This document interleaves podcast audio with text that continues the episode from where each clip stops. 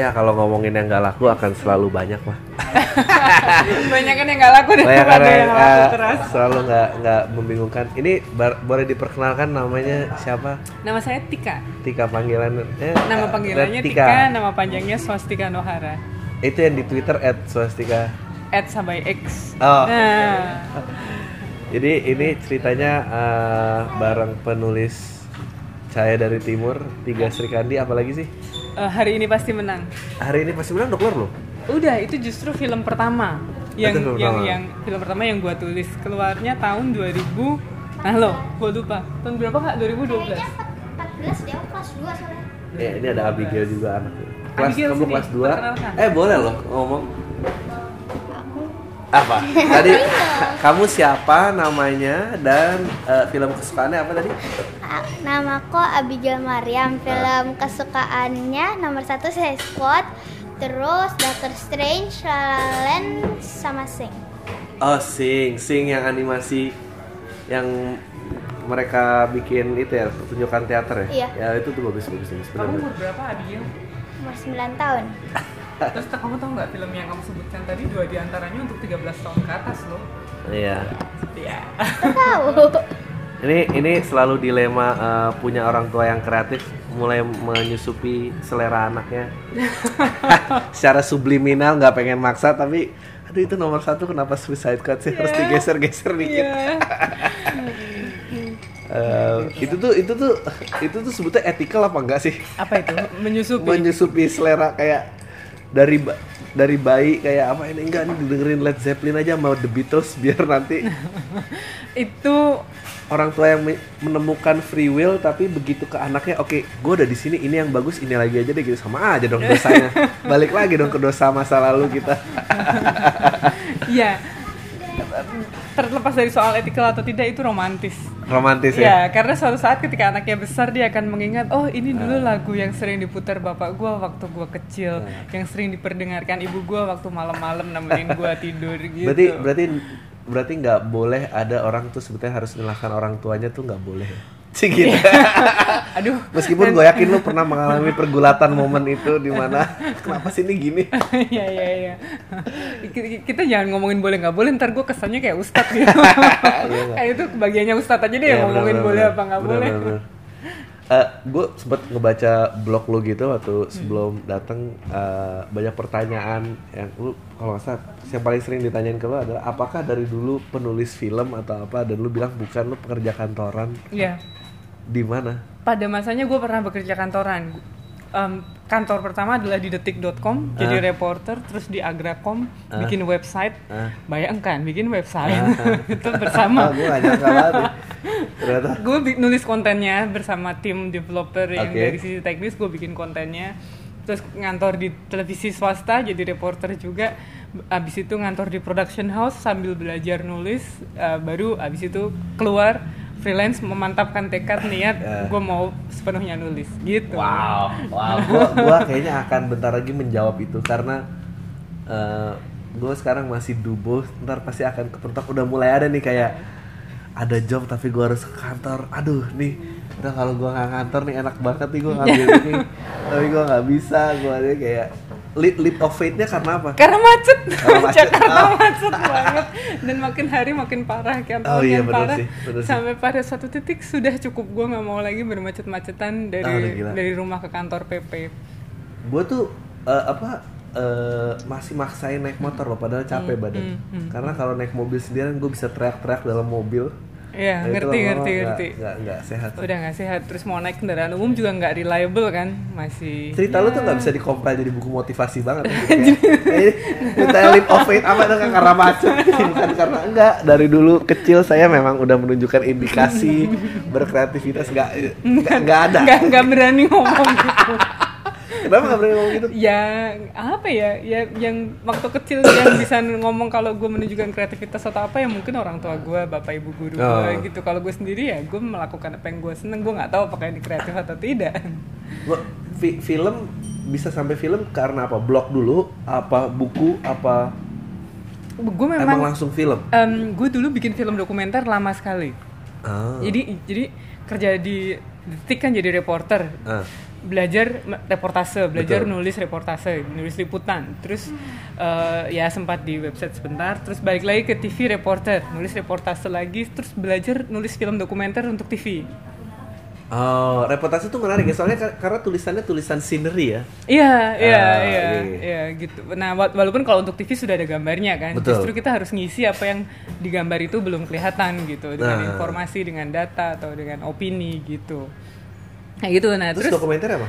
bikin dokumenter macam-macam tentang kebudayaan, tentang Oh. isu-isu sosial, tentang kasus-kasus yang lagi lagi naik pada masanya.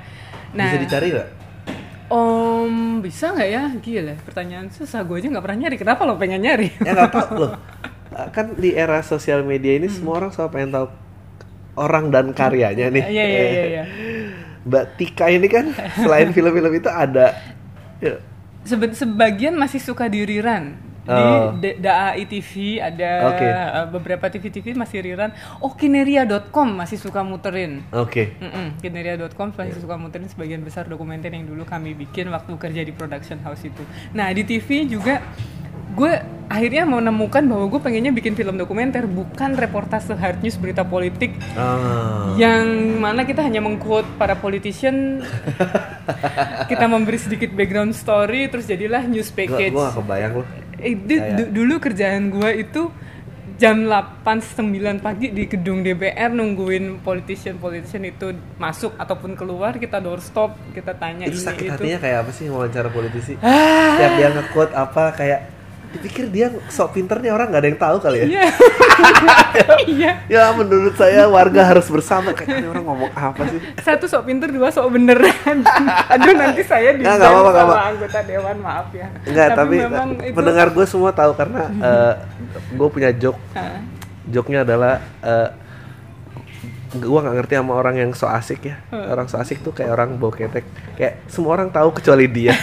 kayak, dan dia terus ngelanjut, dia terus ngelanjutin itu dan dia nggak pernah berubah. Gue nggak ngerti kenapa gitu. Kok nggak mau bercermin apa gimana gitu. Bau ketek nggak kelihatan di cermin sih Ya kan tapi kan semua orang tahu gitu, semua orang tahu lu datang semua orang menghindar. Kayak itu itu udah indikasi gitu kalau sempat lu datang.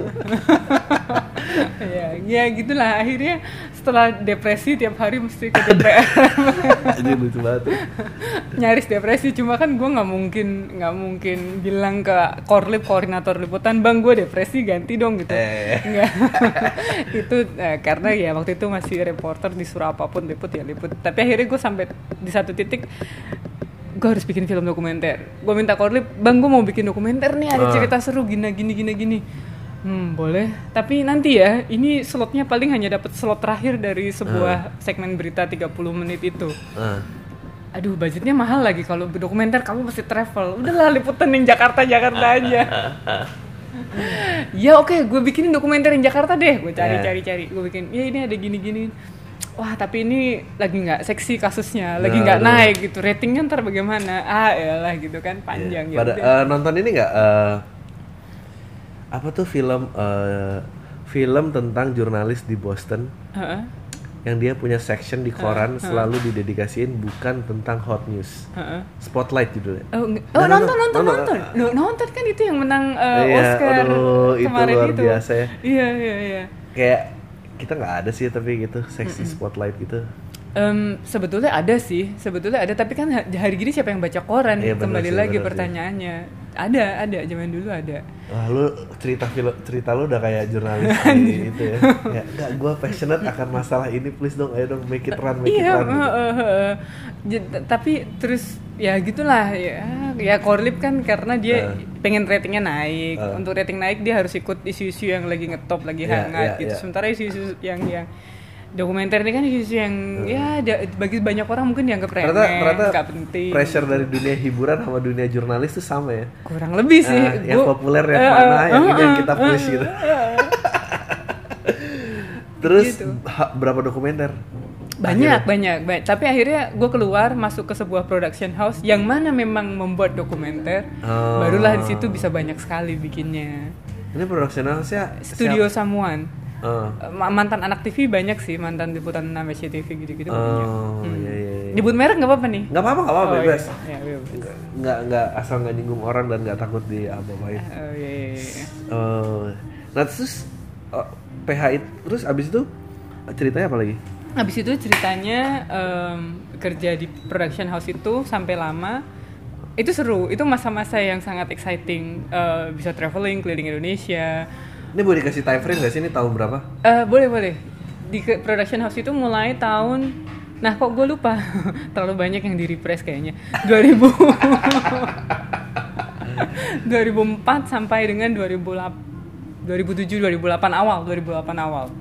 Oh, d- jadi 2004. jurnalis dari dari jurnalis aduh nanti ketahuan tuanya Gak apa-apa, ini ini- pasti cara lo untuk bertanya enggak enggak umur enggak, enggak. berapa gue udah lihat blog lo gue tahu kok umurnya berapa kemarin ulang tahun ke berapa tuh terakhir Oh ada. iya. blognya lifetimejourney.me jadi Ah, iya. itu biar yang dengerin tahu blognya apa. Nah terus dari itu eh, gue mulai kerja di di Detikom tuh 2001 sampai 2002 terus Ah. di TV 2002 awal sampai 2004 2004 sampai 2008 bikin dokumenter habis Oke. itu bikin film fiksi sampai sekarang panjang kan Iya. Nah, jadi buat yang orang-orang merasa telat meraih cita-citanya asik it's never too late Itu never too late iya, di spin off spin off biar memotivasi.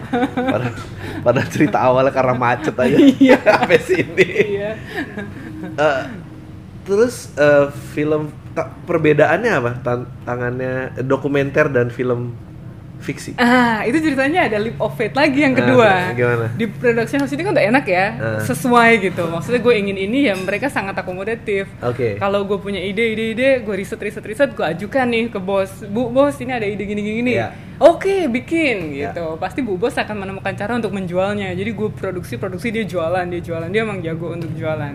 Happy itu gue. Ya.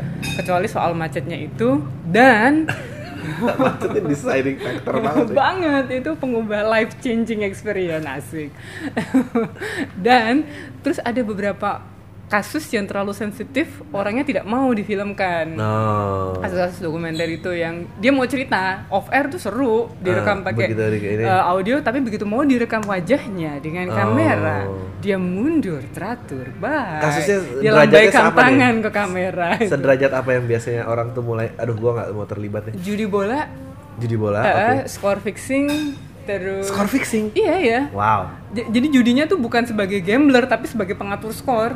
Wow. Eh, Oke, terus, terus. Wah cerita kayak gini seru banget tapi gitu. Bang boleh nggak kita syuting pakai kamera? Aduh jangan deh, jangan deh, jangan deh. Ya terus gimana dong? Itu, gitu. itu, itu pertandingan bola se- seskala apa tuh?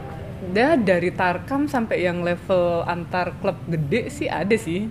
Oh, gitu. terus, terus, terus, terus. Nah, kita deh. itu terus sebelumnya lagi ada juga yang kayak yang yang sangat personal gitu yang memang susah kayak misalnya keterlibatan dalam em, apa G30 SPKI orang tuanya dulu bagaimana itu berefek pada hidupnya sekarang sebagai Oke, anak yang kayak gitu-gitu banyak eh, menolak juga pengen dibikin Ah itu sih berat Ya, sih. itu memang Eh, berat. tapi kembali Jadi, yang bola deh.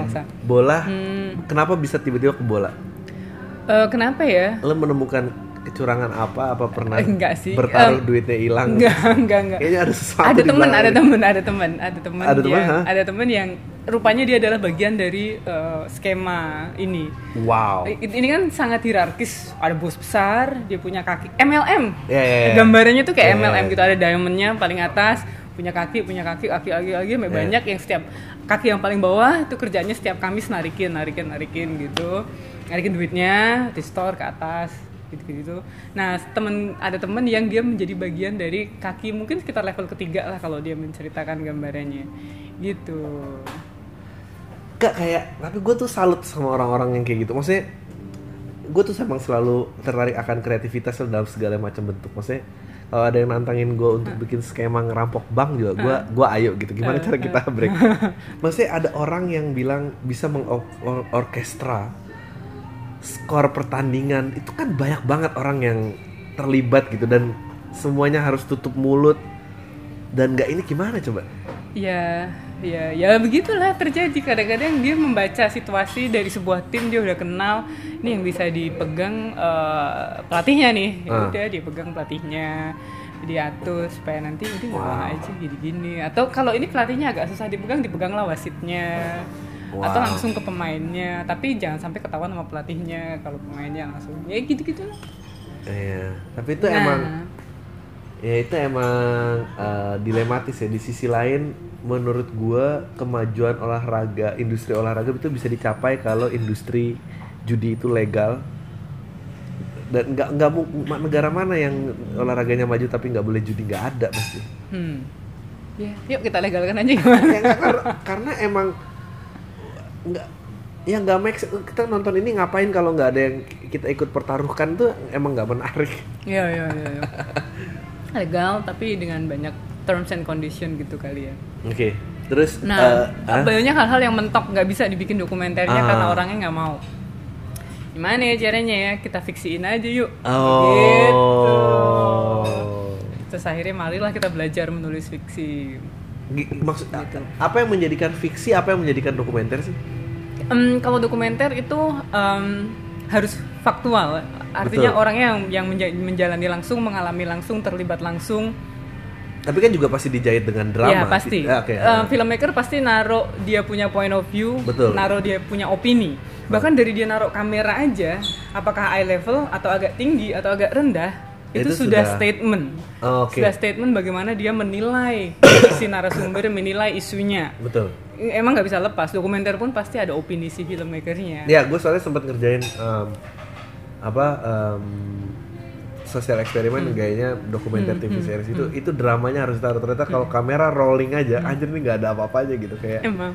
Emang. ya dua ya 25 persen 30 persen gue buka kartu itu Cik, gitu Eh. 25 persen masih di dicari gitu. Emang, emang. Eh, kita juga syuting dokumenter juga pasti mikir kok ini gimana ya biar lebih menarik, Oke. biar biar speed up the tempo apa segala macam. eh judi bola itu ada anak yang tidak jadi kuliahnya karena Iya. malah ternyata di balik itu Bapaknya ternyata Ah, menghabiskan tabungan pendidikan. ternyata untuk- bukan salah bapaknya ada yang mafia di Nah, balik ada mafia di baliknya. Iya, iya, iya. Kayak gitu.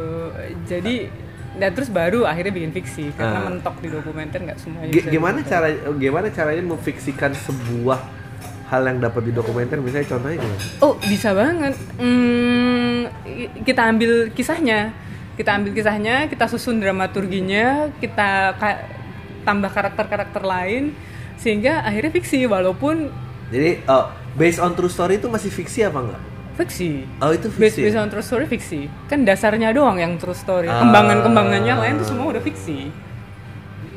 Beda-beda based on true story sama based on real event itu apa sih? Bedanya kalau real event, eventnya ada beneran, tapi terus mungkin karakternya ditambah-tambahin jadi banyak. Oh, oke.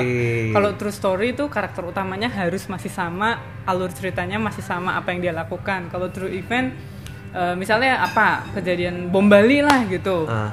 Eh, ya based on bom Bali aja gitu, ada ledakan, terus ada ini teroris apa segala Ah. Macam. Bali tapi ada Mm, cinta yang ada terpisah cinta yang terpisah itu. antara Ah, itu based on true event. Eh, eh, Oke. misalnya ternyata terorisnya diam-diam punya pacar yang bekerja di bar itu. Ah, iya, iya, iya. Tapi- Tapi kan dia nggak tahu dia dia blind gitu. Dia nggak tahu kalau dia harus meledaki Paddy's Club. Wah ternyata pacar saya kerja di situ. Sebelum meledak gue harus ngasih tahu dia Eh, supaya dia keluar. Dia dari lolos situ. tapi misalnya oke, Nah, that's itu true, event. Tapi kalau true story harus harus setia pada kisah aslinya. paling enggak the the main character. The main character. Oke. Oh. Nah terus itu wujudnya akhir yang film yang pengen lu fiksiin itu apa? Yang, si- dokumenter si- mentok. Eh, yang si judi bola itu menjadi bagian dari hari ini pasti menang Ba- bukan the whole story tapi menjadi Oh. bagian dari situ Itu kapan mau keluar? udah itu 2012 Oh 2012 hari ini masih menang ya? iya Oh itu tentang judi bola. iya Oh, gue kira yel semangat. Hari ini kita masih menang ternyata. iya memang itu dari Yale supporter Oh. Ku yakin hari ini pasti Pasti menang. menang gitu itu dipakai untuk judul tapi isinya sebetulnya kan sebetulnya kalau memang itu skor fixing ya supporternya ini mungkin sebetulnya paling merasa tertipu toh karena dia Ah. tulus hati memberikan jiwa raga untuk mendukung timnya tanpa tahu kalau sebenarnya ada permainan sebetulnya kan ironinya kan di situ Ya ya ya. ya, ya. Gitu. Ah, menarik ya. Abis itu Iya. CDT. habis itu CDT It, 2012 CDT itu tahun 2000 apa 2009 ya lu kayaknya CDT 2012. nah berarti ya. yang dari 2009 2009 gimana sih ini Ya film? saya lupa, saya bukan sejarawan yang harus runut secara babynya ini gimana orang-orang pada bangga. Udah bu- buka di blog aja di kolom project Yeah, itu yeah, ada yeah, lengkap yeah. dengan tahunnya. Oh, mungkin that's how you get involved di CDT Di karena CDT. Iya, bola. iya, iya, iya, Sin-sin iya, bola iya. ya.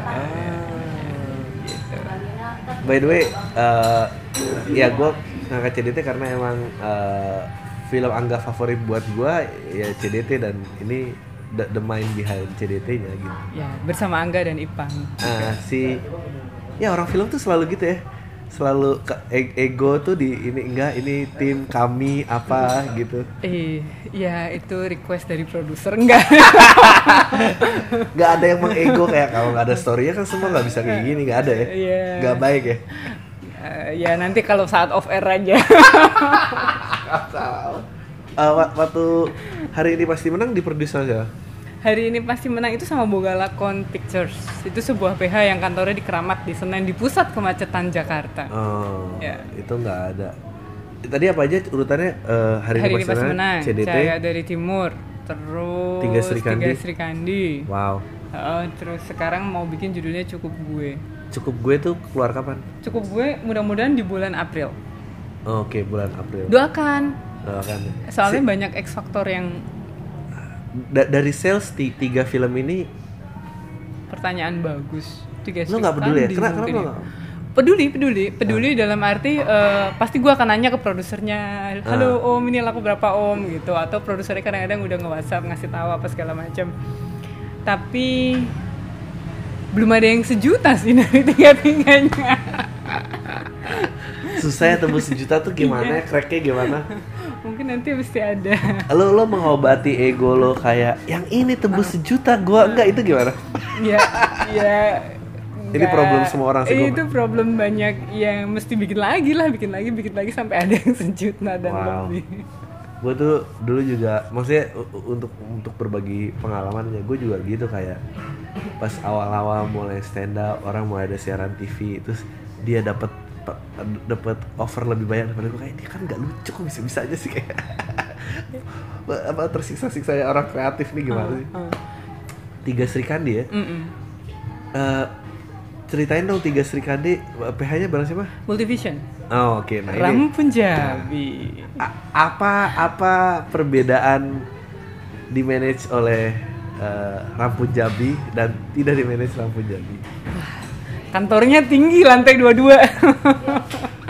Nah tapi kan Eh, ya bedanya banyak. It's a, it's a whole different world. Iya kalau lo mau ngomongin Mm. tadi kita sempat ngomongin industri perfilman yang belum mapan, tapi kalau ya kalau secara skala ya, Ah. ya Rampun Jabi dong paling atas. Eh, ya dan beberapa eh, orang India lainnya. Eh, beda sekali. Kalau misalnya Cahaya dari Timur Beta Maluku sama Visinema itu akses eh, diskusi dengan Angga dan Anggia sebagai produsernya juga itu sangat gampang. Oke. Lebih ya karena kecil kan, intimate dan waktu itu Visinema mungkin belum sebesar sekarang. Jadi sangat mudah gitu. Kita bisa ketemuan kapan pun intens. Kalau Tiga Sri Kandi itu enggak ya hierarki pasti ada semua harus by approval dari Pak Ram gitu kan dan beliau sangat sibuk sehingga "Eh, eh, belum ya belum approve nanti ya tunggu sebentar yang kayak gitu gitu ya itu masalah standar kan kalau organisasi makin gede ya kayak gitunya makin banyak ya terus ya gitulah Eh, apakah menjadi lebih membanggakan atau lebih kayak happy he- like ngerjain tiga Sri Kandi itu yang berkesan apa ya? oh yang berkesan sebetulnya ketika belajar panahan Oh. ternyata susah karena kan eh, eh, nulis harus gue merasa perlu harus tahu panahan. Walaupun nggak sampai sejago Lilis Handayani gitu ya eh, Sri Kandi benerannya gitu. Tapi harus tahu supaya gue tahu susahnya tuh apa sih. Ya.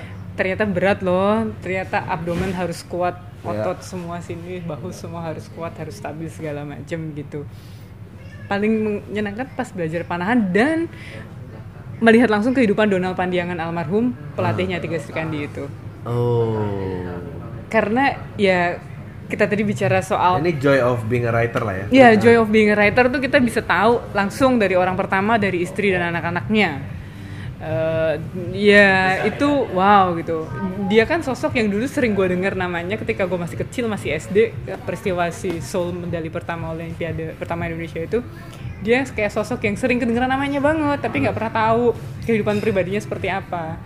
Kemarin tuh kayak revisiting my childhood oh ternyata Donald Pandiangan tuh begini ya oh wah ternyata dia tuh latihannya begini oh ternyata lagi galaknya tuh beneran luar biasa galak sampai ngel- ngelatih ya, uh, murid-muridnya tuh bisa pakai dianjing-anjingin, dikasar-kasarin, digoblok-goblokin gitu. Iya ya, dulu pendidikan anak belum se-ekstensif sekarang. Heeh. jadi ada Jadi- bekas dalam nggak apa-apa lah. Eh, eh, jadi dulu dapat medali sekarang beluman juga.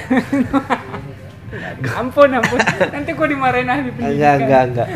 Eh tapi gue penasaran apa eh, emang keterminatan lu sport kah? Apa kok nih kayaknya sport dari satu hal ke satu hal yang lain terus gitu.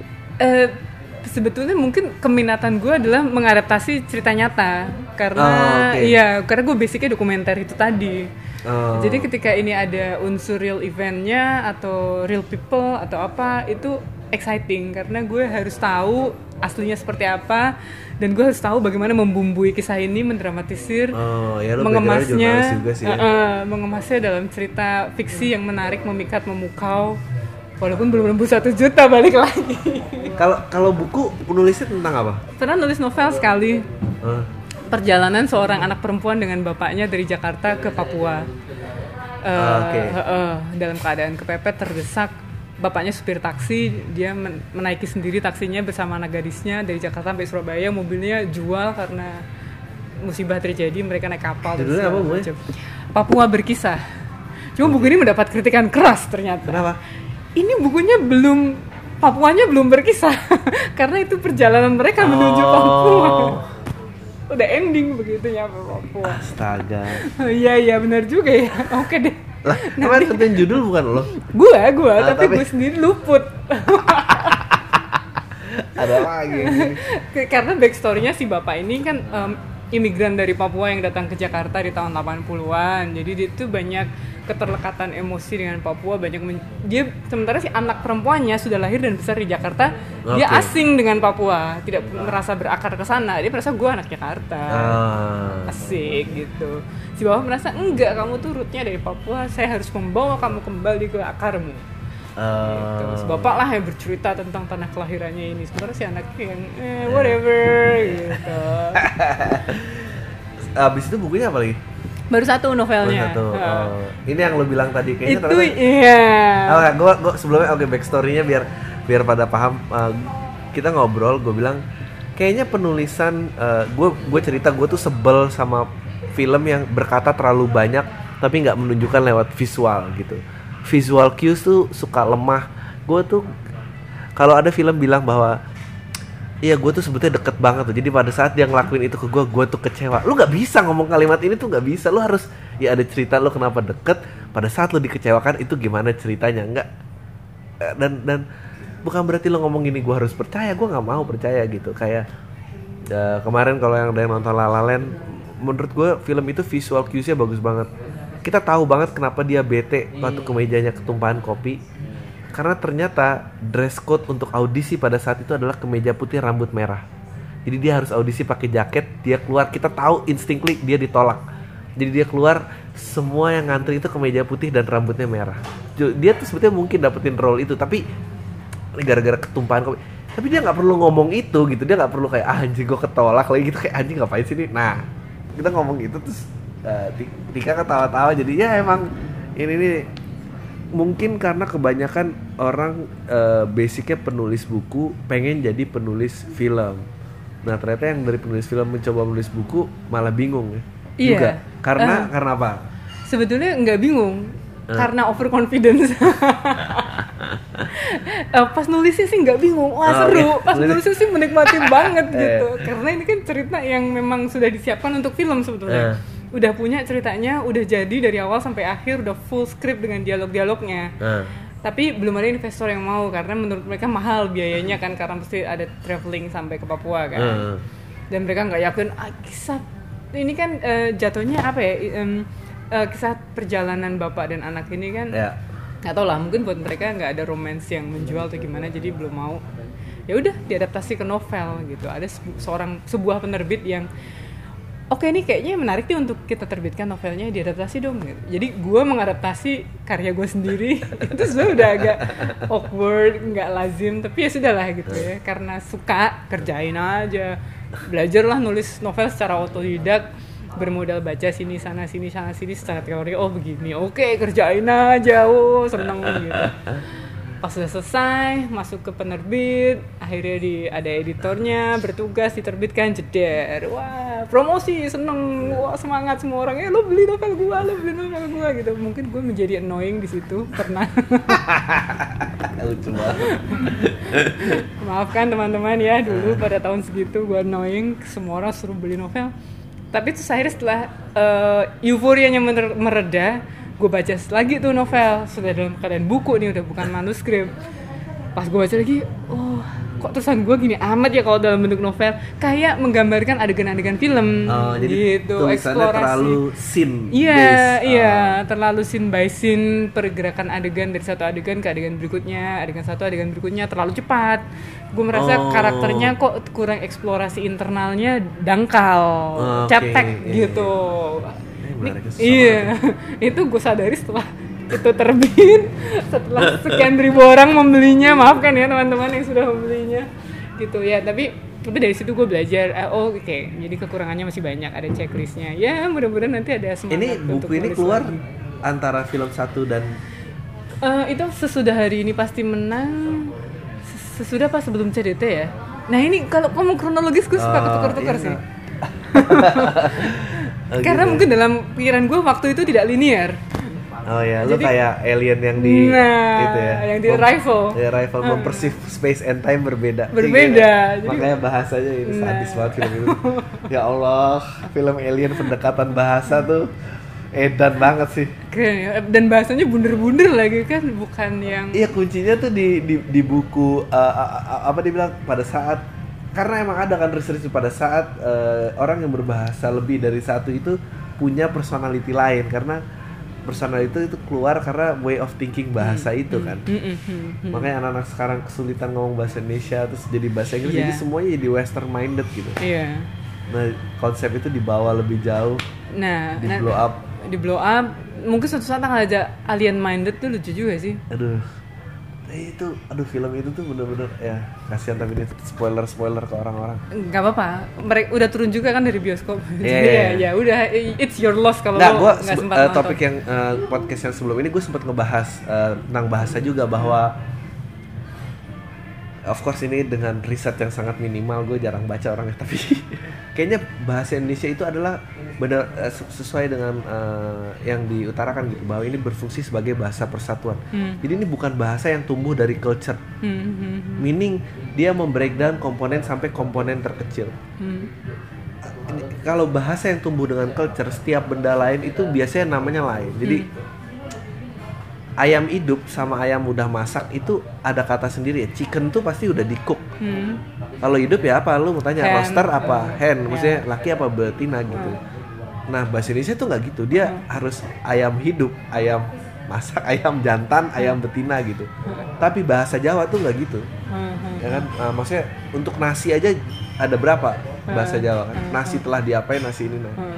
jadi feeling gua kenapa bahasa ini tuh susah dan orang-orang banyak reluctant karena emang feeling gue ini ini ini sama penjabaran dengan bahasa isyarat masih Oke. nggak ada nggak ada tenses nggak Hmm. ada nggak ada apa ya Hmm, hmm. and then makanya anak kecil bisa lebih pick up dia dikasih bahasa asing dia lebih cepat latch on daripada ke bahasa Indonesia karena bahasa Indonesia tuh very technical ternyata Dan bahasa Indonesia itu kan menyerap dari banyak betul dari banyak Pengaruh. bahasa daerah dan bahasa asing juga gitu. Hmm. Jadinya dia sangat adaptif ya sebetulnya. Tapi karena dia sangat adaptif, dia kehilangan nggak- identitas, iya, tidak, tidak punya identitas yang betul, kuat betul. gitu. dan seberapa jauh itu mempengaruhi way of thinking gue juga nggak tahu sih ini tuh some some secret soldier stuff di zaman perang dunia kedua lu nonton Mencuri Kan Mhm, mhm, nonton. ada trigger kata yang bikin orang berubah jadi apa. Ya mungkin bahasa Indonesia juga ada kali. Iya, yang iya, bikin iya. oh ya orangnya jadi. Nah, terus gue mau ngomongin apa ya? Em, eh, make a living gak sih jadi penulis film? Em, pertanyaan sejuta umat. Iya, dan make a living iya, what kind of living? Kemudian pertanyaan berikutnya, ya kan? Ah. Eh, tapi gini, tergantung mau menjadi penulis film yang seperti apa.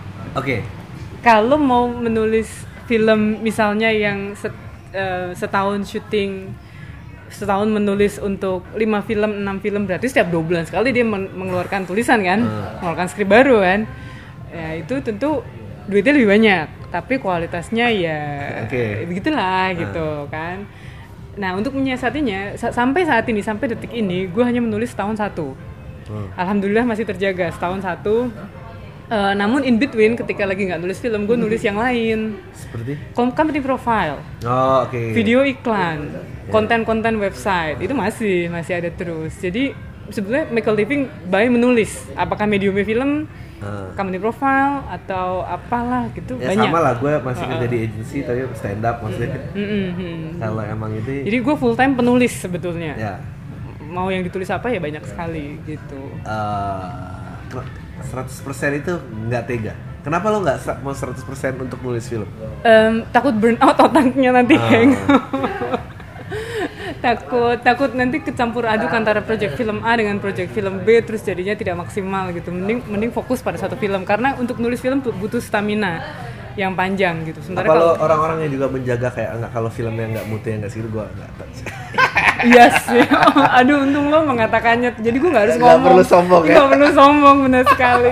Wah, gila lo bisa membaca pikiran gue gue tuh gue tuh ngobrol sama teman-teman gue ya sama Ipang ketemu Angga Hmm. terus kita sering ngobrol nih sampai jam 3 pagi lu tau nggak kenapa kita nggak laku-laku karena kita ngobrolnya ini ini lagi ini ini lagi tau nggak kita nih harus harus ketemu yang lain untuk kita kita nggak bisa ngatain yang India tuh jelek terus nggak bisa nih kayak gini nggak ada ujungnya Iya.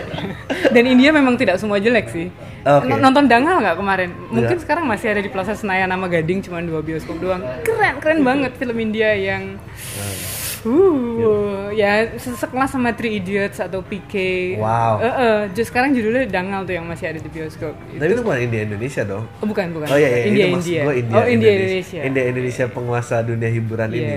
Sayangnya mereka sudah berturun temurun di dunia film dari empat abad 50-an tahun yang lalu sih. Kok kondisi crowd perfilman tuh kayak apa sih?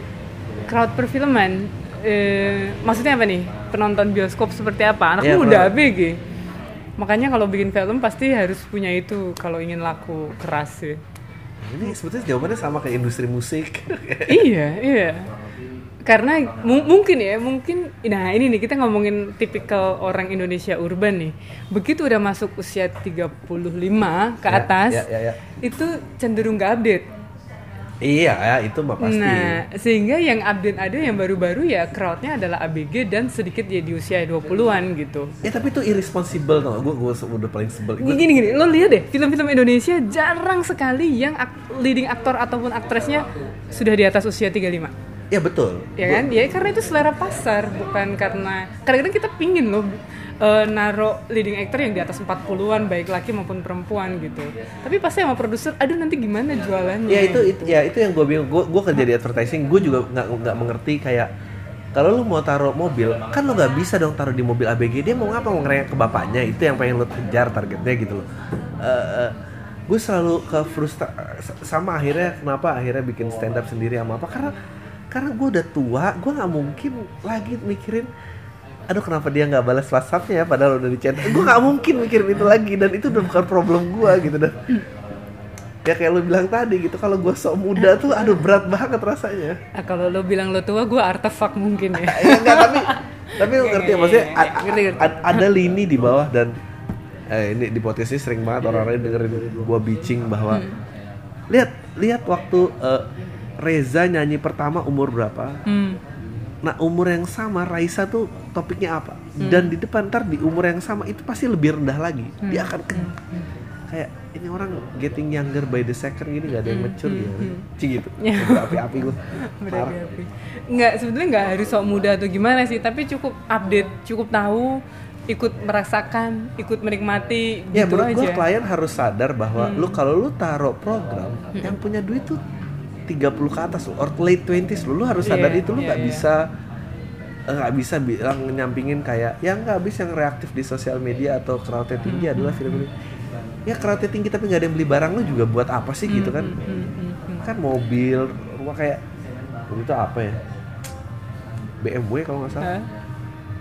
Eh, pe- nargetin first jobber saking udah nggak ada clue gitu Oh, Tadi ya? bikin program cicilan bulanan buat beli BMW. Siapa, siapa yang mau beli BMW? Aduh, saking dia tuh pasti udah karena desperate tuh karena aduh 35 tuh nyarinya gimana ya tembusnya.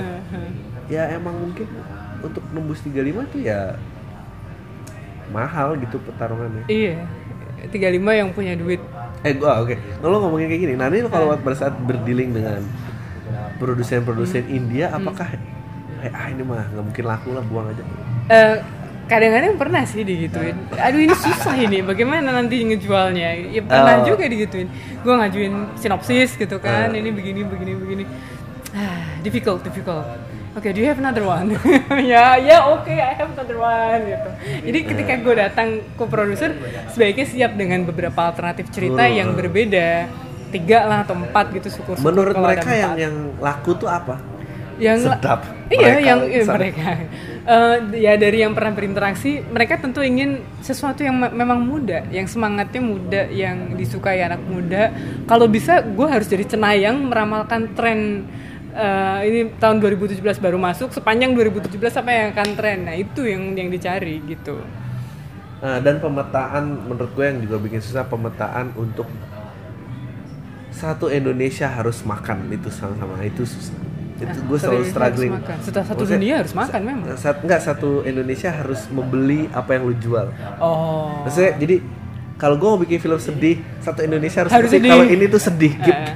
susah loh. Yang bikin orang Sumatera sedih sama orang di Papua nih, iya iya mungkin lain loh gitu. Dan Iya. em, saya nggak tahu ya semangat kelokalan itu a- kenapa eh, nggak tahu ya lu memperhatikan iklim kayak sebelum 98 kayak Jakarta nih dipus mencuri topik apa gitu kemakan nih tapi begitu kebuka areanya tuh jadi udah gua kelar- kejaran di luar Jakarta aja deh Iya, me- memang sekarang banyak sih di daerah-daerah, di, ya, terutama yang jauh dari Jakarta ya, Sulawesi kah atau Maluku gitu yang akhirnya sudah lebih berani memunculkan identitasnya. Hmm. Di, di film tahun lalu ada uang panai Hmm. dari eh, Sulawesi Selatan yang booming banget, yang yang lucu banget gitu. Hmm.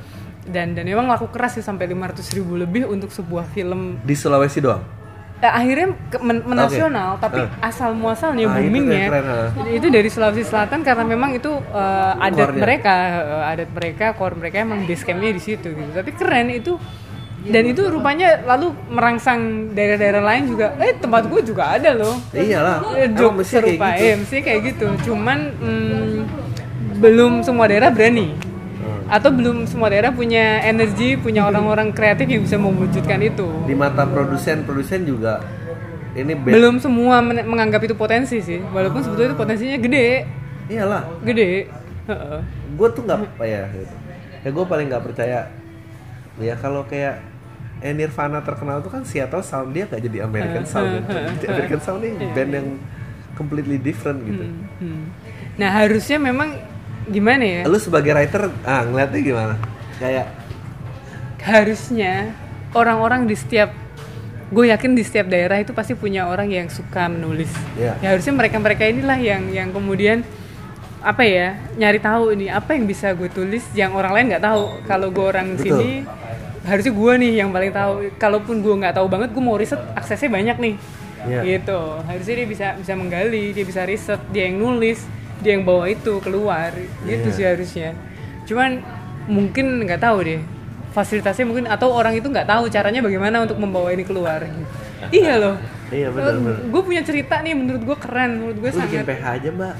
Mahal. Ah, duitnya dari or at mana? least, or, or at least uh, bi- biro sinopsis cerita. Jadi gateway-nya kalau uh, menarik itu kan? ide menarik tuh Jadi setiap daerah di call mungkin emailnya di mana kirim, lu baca menarik, lu jual, ntar lu tarik penulisnya ke sini. coaching gitu ya? Ah, coaching terus gini, gini, apa gini, gitu gini. ya? Ini geser geser geser biar nasional bisa ada national appeal-nya. Hmm, hmm. mesti Oh, begini. Iya. ah yaudah yaudahlah kita bikin lah itu. Iyalah mau mensuadayakan itu masing-masing ntar begitu dia udah independen pulang bawa ilmunya bikin PH sama temen. Ya itu menarik itu menarik ayolah bikin lah nah ya nggak sih? Ya ya benar benar benar karena kalau enggak repot either uh, semua harus Jakarta sentris atau yang Jakarta sentris sok mengerti Indonesia Ah, itu udah aduh. Iya, iya memang sih.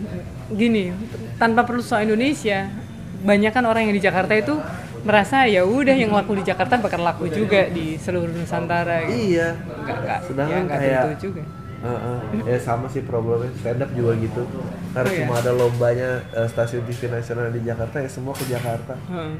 sedangkan terus dia harus lepas identa- identitasnya eh, ritme bahasa yang berubah itu kan jokes itu kan semua tentang timing terus lu ganti timingnya dan apa ya jadi nggak lucu lah aneh Iya iya, dan gue yakin setiap daerah pasti punya jokes yang Ya, lokal yang betul. lucu banget, tapi mungkin hanya orang situ yang ngerti konteksnya, orang Iya. luar belum tentu ngerti. Pasti, pasti kayak gitu kan. iya Nah, itu gimana caranya supaya mereka itu bermunculan? Eh, nanti kita dituduh separatis nggak kalau Nggak. ngomong begini? nggak eh, mbak kenal eh, Maman Suherman nggak sih Iya, oh kenal kenal dari Twitter sih sebetulnya. Oh iya, iya, ya kalau gua pembi- pembicaraan yang nggak pernah putus sama dia adalah kenapa eh, frekuensi gelombang nasional ini masih dipegang pemerintah ini pelanggaran 9 tahun sebetulnya ini nggak boleh.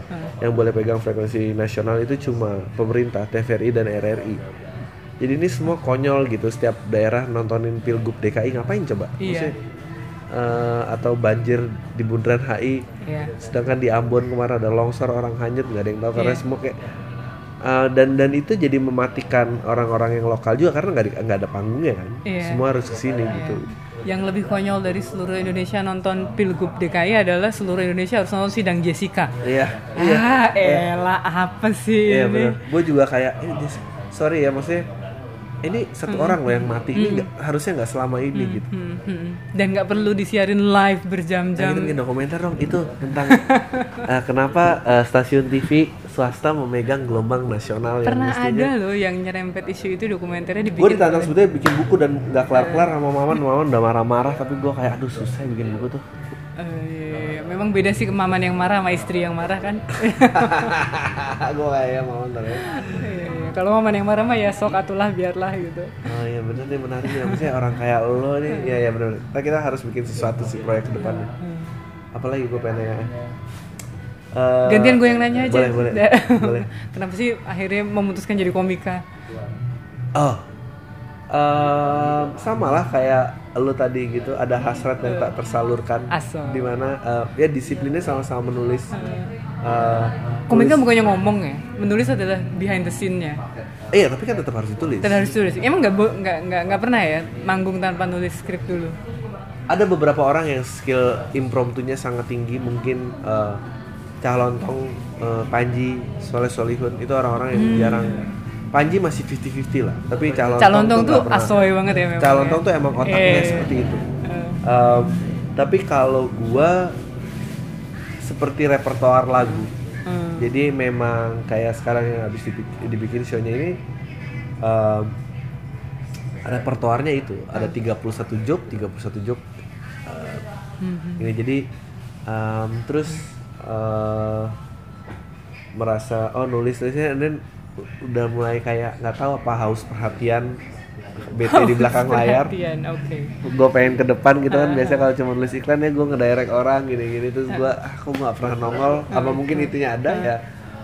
Em, terus eh ya udah gue jadi pengen stand up pengen aja nyobain gitu pengen tahu nulis yang nggak pakai brief kayak apa. Hmm. ngerasain itu nulis nggak pakai brief gue tuh siapa sebenarnya? Dan gue memang selalu suka dengan sebuah kelucuan karena em, ada certain hidden wisdom gitu tentang kelucuan yang nggak preachy. Eh, di mana kalau kayak filosofer dan apa tuh kesannya kayak oh gue ini deep ala apaan sih lu deep deep, deep? Gitu. Gue nggak suka itu. Buat gue itu konyol. Jadi ya nyemplung ke situ lah. Em, ya udah everything never been the same aja sejak itu sedap Asal. nulis nulis yang lain kayak nggak ada artinya apa sih itu Life game changer experience. ya tapi pasti kan ada ada perasaan itu kan nah, tapi mungkin lu udah jadi dari jurnalis kali ya jadi emang udah selalu out of the box juga Uh, there is no box actually. Ah, dari snowbox kan tuh lebih parah lagi. Kalau gue dulu em, ya gue orangnya cita-citanya sangat simpel kayaknya em, ya gue cuma pengen SD SMP SMA waktu itu. Gue SD eh gue TK dekat komplek SD dipindahin jauh. Gue marah sama orang tua gue gue masih inget ya, kenapa nggak? Di SD juga ada SD negeri kenapa gue nggak di sini aja? Gue pengen SMP di sini. Mhm. kuliah di sekolah tinggi ilmu ekonomi kerja di kelurahan situ. Mati di tangan taman wakaf komplek aja. Gue nggak pernah punya cita-cita besar pada saat itu. ya udah akhirnya ternyata begitu ke hook gini kayak nggak bisa berhenti. Ah iya. Tapi itu yang bikin susah hidup gue juga sih. Loh Ting- kenapa? things were much simpler loh dulu bikin yang bikin happy ke gue tuh. Oke. Se- sekarang apa yang bikin lo happy? Oh sekarang kalau gue nemuin joke tuh happy. Ah. Maksudnya kayak, bukannya juk makin banyak sekali beredar di luar sana ya? Di internet lah di mana lah di mana? Oh bukan tapi eh, gue nggak tahu lu punya ini apa enggak eh lu tau kan the feeling of that eh, orang yang gue pernah ngerti orang yang passion tuh adalah orang yang passion itu adalah orang yang terkutuk. Karena dia karena dia mau memperjuangin hatinya tapi nggak ngeliat kondisi. Hmm. ya kan? Terus Iya, iya, iya. kalau ah, sama duit nggak termotivasi Eh. gitu. Tapi kalau nggak diapresiasi dia depresi gitu. Jadi kan Hmm, emang Iya, iya, iya. Iya dulu waktu belum kebuka pintu hatinya nih gue nggak ada nih pikiran kayak gini-gini gitu kayak nggak nggak pernah ngeliat kesuksesan orang lain nggak pernah apa ya Iya, udah hidup dalam tempurung tuh enak juga ternyata. Ya, ignorance is bliss. Iya. Kalau kata orang Jawa. Lalu lu perasaannya dengan film yang tidak pernah tembus 500 ribu itu terus ngeliat Satu juta. Eh, satu juta oh 500 ribu udah ada ya Ah, anjing. Iya. Nggak terima gua. 500 ribu apa apa ya? Belum ada juga jangan-jangan. Sri Kandi, Sri Kandi. Serikali 500 ribu ya oh alhamdulillah lah tuh ya Gitu. break even tuh paling nggak Ta- apa tadi pertanyaannya? Ya, Iya, masih masih gimana? ingin. Ya, ingin lah, penasaran lah. Penasaran. sementara udah ada yang satu juta tapi satu tidak juta tapi sesuai ya dengan cuma standar. gitu doang gitu. Emang nih podcast ini jadi sumpah serapah orang doang. Eh, makanya Eh, jadi penasaran gitu apa sih gitu uh, apa lagi yang mesti kuberikan pada dunia Iya kan, bener. Gue mesti ngapain lagi nih? Oke oke oke. Ya oke. Mungkin harus ketemu produser yang tepat harus ketemu sutradara yang tepat. Gue udah sampai di titik di mana itu salah crowdnya loh. Sumpah. mungkin kita lahir di zaman yang salah. Iya, gue udah sampai di titik ah udah gue bikin show sendiri, gue nggak diundang TV nggak apa-apa, gue ini udah ini aja lah. Kalau nggak, tapi enaknya lu bisa serve sendiri beneran hanya lu Iya, doang. iya, makanya, itu kalau gua kan nggak bisa. Gua nulis tapi kalau nggak ada yang ngedirect nggak ada produser nggak jadi apa apa juga gitu ya gitu dia gue nggak tahan dengan. Karena ada quote, gue lupa quote siapa. Creativity is best happen in your mind. Eh. The next is how far you will ruin it. Which is bener banget gitu emang ternyata paling bagus tuh di imajinasi abis begitu dikeluarin begitu diketik ada layer lagi di layer di sini ada layer lagi apa gini gini gini terus begitu dieksekusi eh jauh ya dari kepala gue ya lu bayangin layer itu di filmmaking ada Iya, makanya, berapa exactly.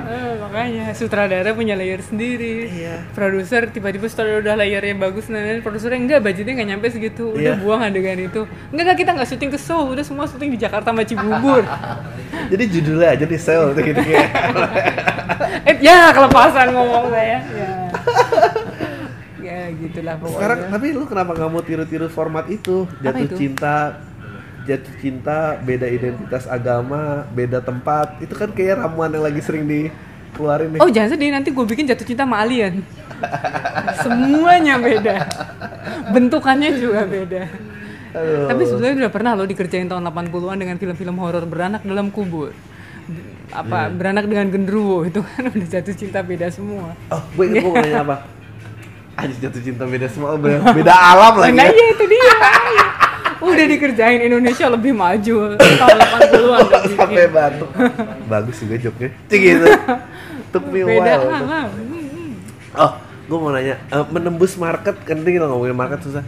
Kayak gue sekarang mencari em, ledakan film baru yang yang yang nggak refer to the past tuh susah banget ya. Kayak keluarnya ADC 2 atau Iya. remake atau kenapa itu lagi? Karena market itu kayak pembalut wanita, tak mudah berkerut, tak mudah tembus. Iya, ma- produser ingin ingin untung pasti gitu. Heeh. Kalau ada sesuatu yang connect to the past, buat mereka itu aset untuk jualannya ada ada toolsnya, ada alatnya gitu. Jadi kalau membuat sesuatu yang sama sekali baru, gambling, iya bisa laku atau tidak. Kalau yang to the past kemungkinan lakunya lebih besar. Bintangnya udah dikenal, Iya ceritanya dari ceritanya udah orang, familiar ini. gitu karakter-karakternya sudah melekat di hati Iya sih.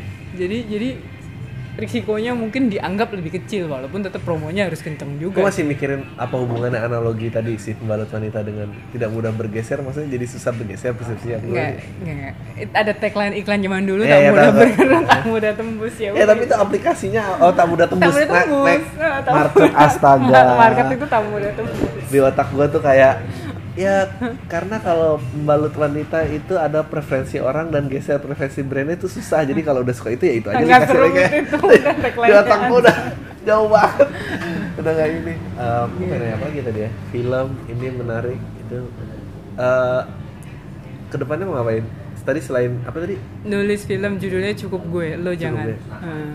Lu jangan cukup gue lu jangan Cukup gue, enggak judulnya cukup gue aja. Cukup gue. Oh. Itu sih ada siapa aja boleh dibocorin nggak sih Boleh, boleh, boleh. Ada Christine Hakim. waduh Eh, kok langsung waduh dan nepok nyamuk. Terus ada eh siapa tuh yang yang main tetangga masa gitu yang yang cowoknya kok gue lupa oh namanya. si ah, ah, suaminya Ebitri Ya, ya, ya, ya. ah lupa gua namanya Nah, dia menjadi sutradara, bukan menjadi pemain di sini. oh Dan banyak bintang-bintang muda lainnya untuk segmen pasar anak-anak muda. Yang tadi ini disebut cuma itu. Eh oh ini se- untuk untuk mengakhiri kita udah sejam loh. Karena kan? Nggak berasa. Iya, nggak terasa ya. se eh, apa tadi lo ngo- ngomongin ke gua? Nggak dari karena industri perfilman itu sebetulnya tidak ada jadi mari manfaatkan. Iya, gini, di Indonesia ini belum ada so-called industri perfilman. betul. Eh, yang ada adalah beberapa pemain PH production house yang mana ada yang besar ada yang kecil tentunya. Yang udah lebih lama udah lebih berkuasa hegemoninya lebih kuat. Tapi belum ada industrinya sendiri belum ada. Semua orang masih bisa masuk. Belum ada eh, asosiasi yang baku. Kayak di Hollywood kan semua sudah baku ada asosiasinya lu pendatang baru nggak bisa tiba-tiba submit script kalau lu nobody nggak masuk dalam asosiasi itu segala macam. Sementara di Indonesia ini nggak, semua masih luwes, masih cair. Kalau lu punya sesuatu cerita baru, masukin. Kalau produser suka, ya udah jalan gitu. Begitu juga ngedirect film. Kalau lu mampu meyakinkan si produser, Iya, lu mampu mendirect, Iya, bisa iya. jadi lu mendapatkan kesempatan benar itu. benar benar benar, benar. itu Iya, itu kar- karena memang industrinya belum kebentuk. Kira-kira apa yang akan laku akan sukses bikin aja. Nah, yaudah kita manfaatkan aja gitu. kita emang cuma ada industri politik sih di sini tuh Nah, makanya pilkada harus nasional serentak ini emang duit aja apa lagi ya kita udah ya terima kasih ya kehadirannya Sama-sama. Kasihan ada akhirnya udah nungguin juga lagi nggak apa-apa dia lagi asik nonton YouTube. nah, ya nah kita kalau to. harus ngobrol lagi ya nongkrong Iya, iya, iya, iya. Mari kita nongkrong. oke Sama-sama. Udah itu aja dari kita tayo lu semua Ya. gua ada catchphrase nutupnya pakai